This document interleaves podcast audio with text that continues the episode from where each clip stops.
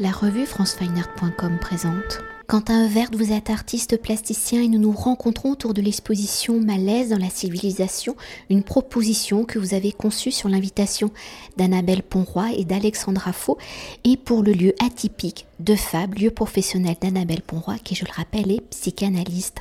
Alors alliant œuvres plastiques et textes et pour citer un extrait de votre biographie, vos œuvres sont conçues et réalisées comme autant de collages dans l'espace qui hybride effet low-tech, art pauvre et rebut industriel des sculptures installées procèdent d'un vaste jeu citationnel à l'heure de la cybernétique et du monde digitalisé, devenant ainsi leur propre réseau d'idées agissant ici et là comme l'agencement continu de petites usines clandestines de sens. Fin de la citation. Alors ici, pour malaise dans la civilisation, dans ce lieu, espace de travail d'Annabelle Ponroy, psychanalyste, où la parole reste dans le cadre du secret professionnel pour construire l'exposition malaise dans la civilisation, ce bord des mondes à la frontière du réel et du numérique où la parole démultipliée et décontextualisée sur les réseaux sociaux et les médias de masse perd son origine. Ici donc, quel est le rôle de la citation? D'où ces paroles viennent-elles? Comment arrivent-elles? Comment se transforment-elles? En fait, on a fait un entretien avec Annabelle, on a, ici même, dans son, dans son cabinet. Et je trouve ça marrant qu'il y a un lien entre nos pratiques qui n'ont pas forcément... De lien de prime abord, notamment du fait que, comme je l'ai dit dès le début, moi je reste critique sur euh, la psychanalyse, parce que c'est un outil qui est euh, autant un outil euh, de, de manipulation d'une certaine manière de, du, du patient que d'émancipation de, celui-ci. Et du coup, ce que je trouvais intéressant, c'est qu'on avait tous les deux une envie euh, ou un rapport au dialogue et de créer du dialogue en fait avec euh, le spectateur ou le patient et de considérer le spectateur comme un patient au sein d'une expo. Je trouvais ça assez drôle. Et à l'inverse, que l'expo ce soit aussi une manière pour moi de faire ma psychanalyse d'une manière publique. Euh, je trouvais ces espèces de, de liens intéressants. Et l'espace de l'appartement aussi euh, créer une narration qui, euh, n'est pas le White Cube, mais qui est pas non plus un appartement de vie. Du coup, c'est une espèce d'entre-deux qui m'intéressait euh, pour euh, reprendre le fil et pour continuer en fait, euh, parce que je relisais euh, ma question, on reste sur ce fil hein, de la citation et pour entrer au cœur de la fabrication de l'exposition, si le texte est au cœur de votre pratique, comment la pratique professionnelle d'Annabelle Ponroy a-t-elle impacté les réflexions, les pensées qui ont nourri malaise dans la civilisation, dans votre conversation avec elle? Comment celle-ci a-t-elle guidé la construction et le récit de l'exposition? Et je rappelle que c'est une conversation que l'on peut retrouver dans le livre, l'exposition, parce que c'est une conversation qui est un peu décousue, qui est découpée. Et ce découpage, on le retrouve dans le contexte de l'exposition. C'est vrai. Euh, bah pour le texte du livre, on a joué le jeu. Je ne voulais pas avoir un, second texte de quelqu'un qui a écrit quelque chose sur moi. De peur aussi de créer trop de paroles ou de discours sur les expos. J'ai l'impression que ça prend. La parole a un poids et, euh, le discours aussi aujourd'hui a, une genre de, de, force. Euh, et parfois, euh, dans les expositions d'ailleurs, elles sont tout le temps de commencer par un énorme texte imprimé au mur. C'est de la corruption, euh, selon moi. On essaye de corrompre le spectateur pour lui dire ce que vous allez voir, c'est ça. Alors qu'à la base, le spectateur a le pouvoir, c'est lui qui décide en fait de ce qu'il va voir et de comment il va l'interpréter. D'ailleurs, dans la pratique de la psychanalyse, je crois que ça fonctionne aussi un peu de la même manière. C'est aussi au patient de se rendre compte de certaines choses et le discours l'aide. Mais le discours peut aider ou euh, à l'inverse manipuler ou contraindre. Et du coup, euh, pour le livret, on a joué le jeu un peu d'une discussion à bâton rompu. Et euh, chacun a choisi d'aller piocher dans le, discours de l'autre ce qu'on avait envie de dire. Donc ça fait une espèce de discussion un peu, un peu abstraite. Quoi. On a un peu collé nos, discours, mais je trouvais que c'était un peu plus ludique.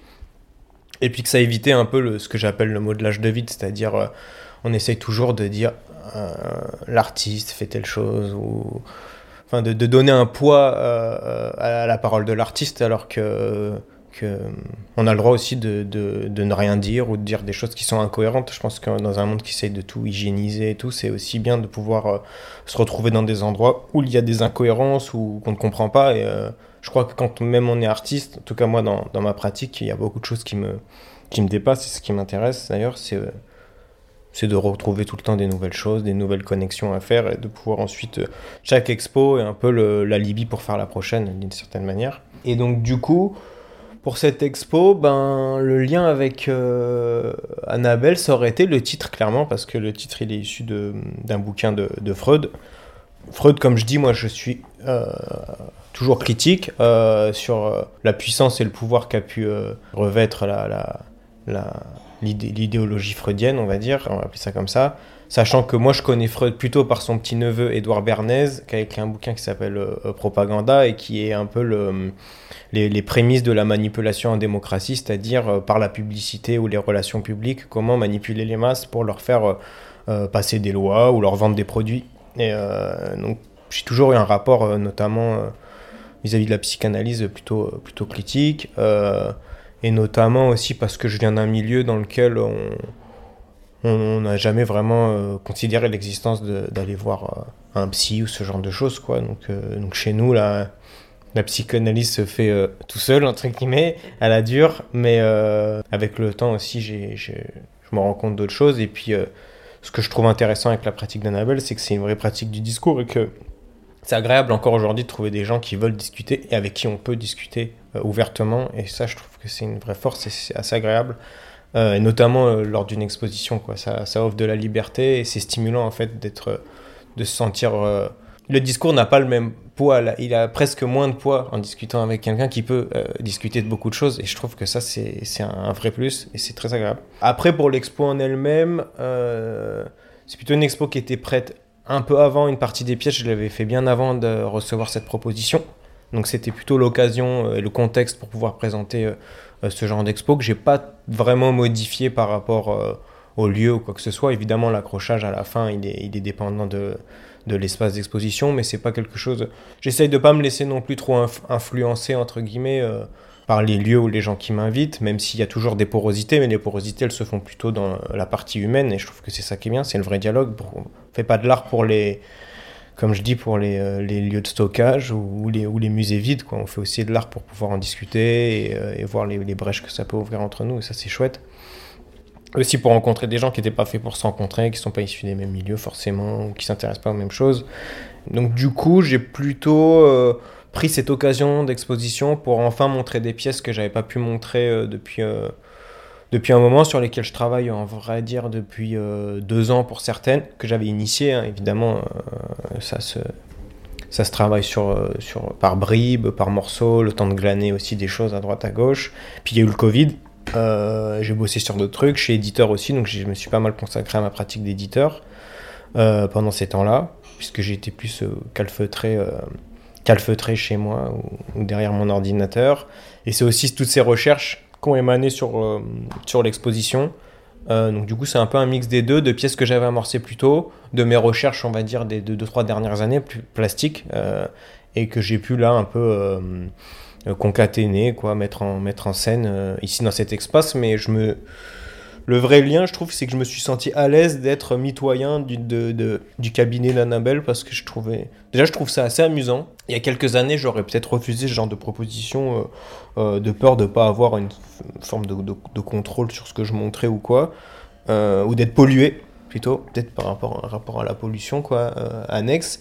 Mais, mais là, je trouvais que c'était le contexte parfait pour réexposer aussi. Ça fait ça fait bien euh, deux ans que j'ai j'ai pas vraiment exposé euh, de cette manière-là, donc c'était euh, agréable dans un dans un dans le confort un peu d'un appartement, donc c'est ça n'a pas le poids d'une institution ou d'un lieu d'art qui est déjà toujours un peu sacralisé quoi. Donc du coup les, les, objets parfois subissent un peu cette sacralisation. Je trouvais que c'était c'était parfait pour évoquer aussi une forme de, de clandestinité d'appartement quoi. C'est-à-dire une clandestinité confortable. C'est pas la rue non plus, mais en même temps, on peut euh, euh, ramener la rue au premier étage. On n'est pas encore au dixième, quoi, mais euh, on n'est pas loin, on se rapproche. Et ça, c'est des, des, choses qui m'intéressent.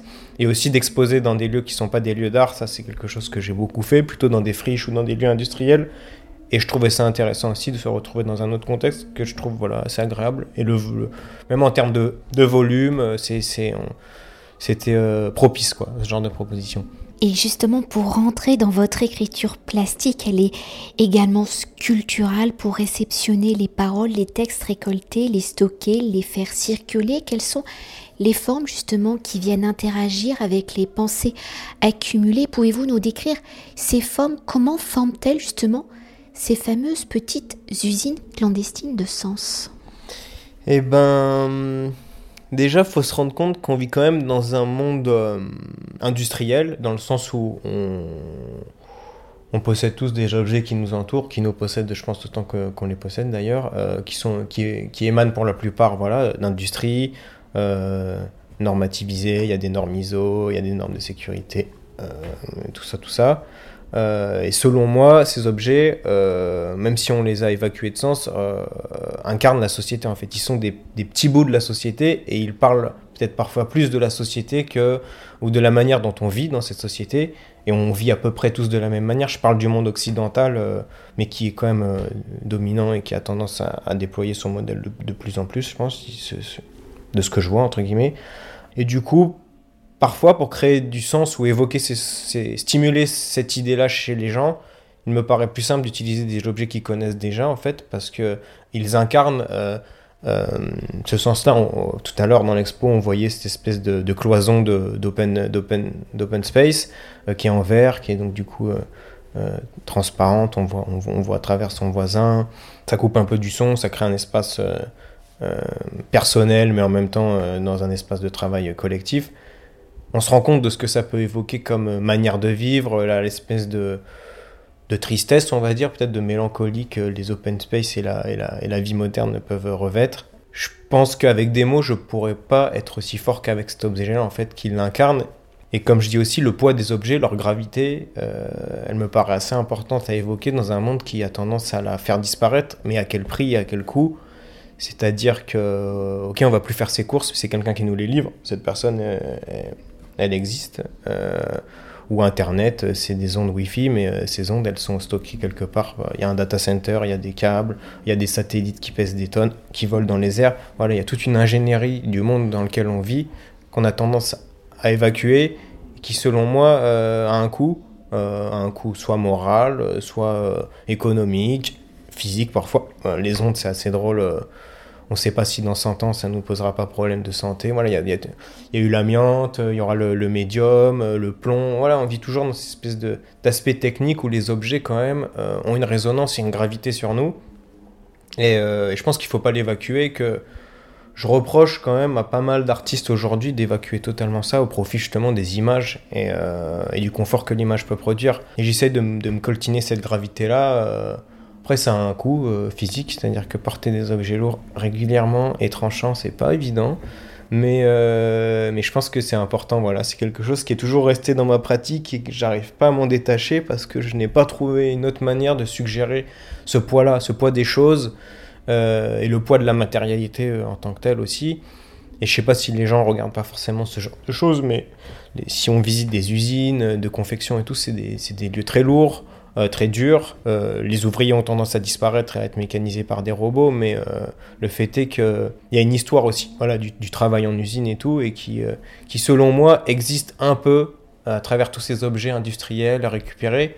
Et j'essaye de faire l'écologie des images d'une certaine manière. C'est d'aller chercher dans le réel des choses qui existent déjà. C'est une manière de dire je n'ai pas envie de recréer des nouvelles images ou d'en rajouter dans un monde qu'on a peut-être déjà trop. Je préfère en enlever en fait. En tant qu'artiste, si j'étais vraiment un, un peintre génial, euh, j'effacerais des images, j'effacerais des, choses, je ferais disparaître du savoir. Euh, j'adorerais faire ça, mais, euh, mais je peux pas le faire. Et puis voilà, on, s'entend bien là-dessus, c'est un peu une métaphore. Mais ce que je veux dire, c'est que voilà, j'essaie aussi de me, me positionner dans un endroit où je vais plutôt essayer d'aller chercher quelque chose qui existe déjà, peut-être de le transformer ou de l'hybrider parce que je fais des, des connexions ou des collages qui n'étaient qui étaient pas prédestinés. Mais j'essaie de me dire en tant qu'artiste, méfie-toi de ne pas surproduire des images ou de ne pas tomber dans ce jeu-là de, de produire pour produire en fait. Moi je suis plutôt euh, intéressé par les moyens de production que ce qui est produit d'une certaine manière, parce que je pense que le politique se situe plutôt là que dans ce qui est produit. Euh, c'est mon côté euh, néo-marxiste peut-être, quoi, mais, mais voilà.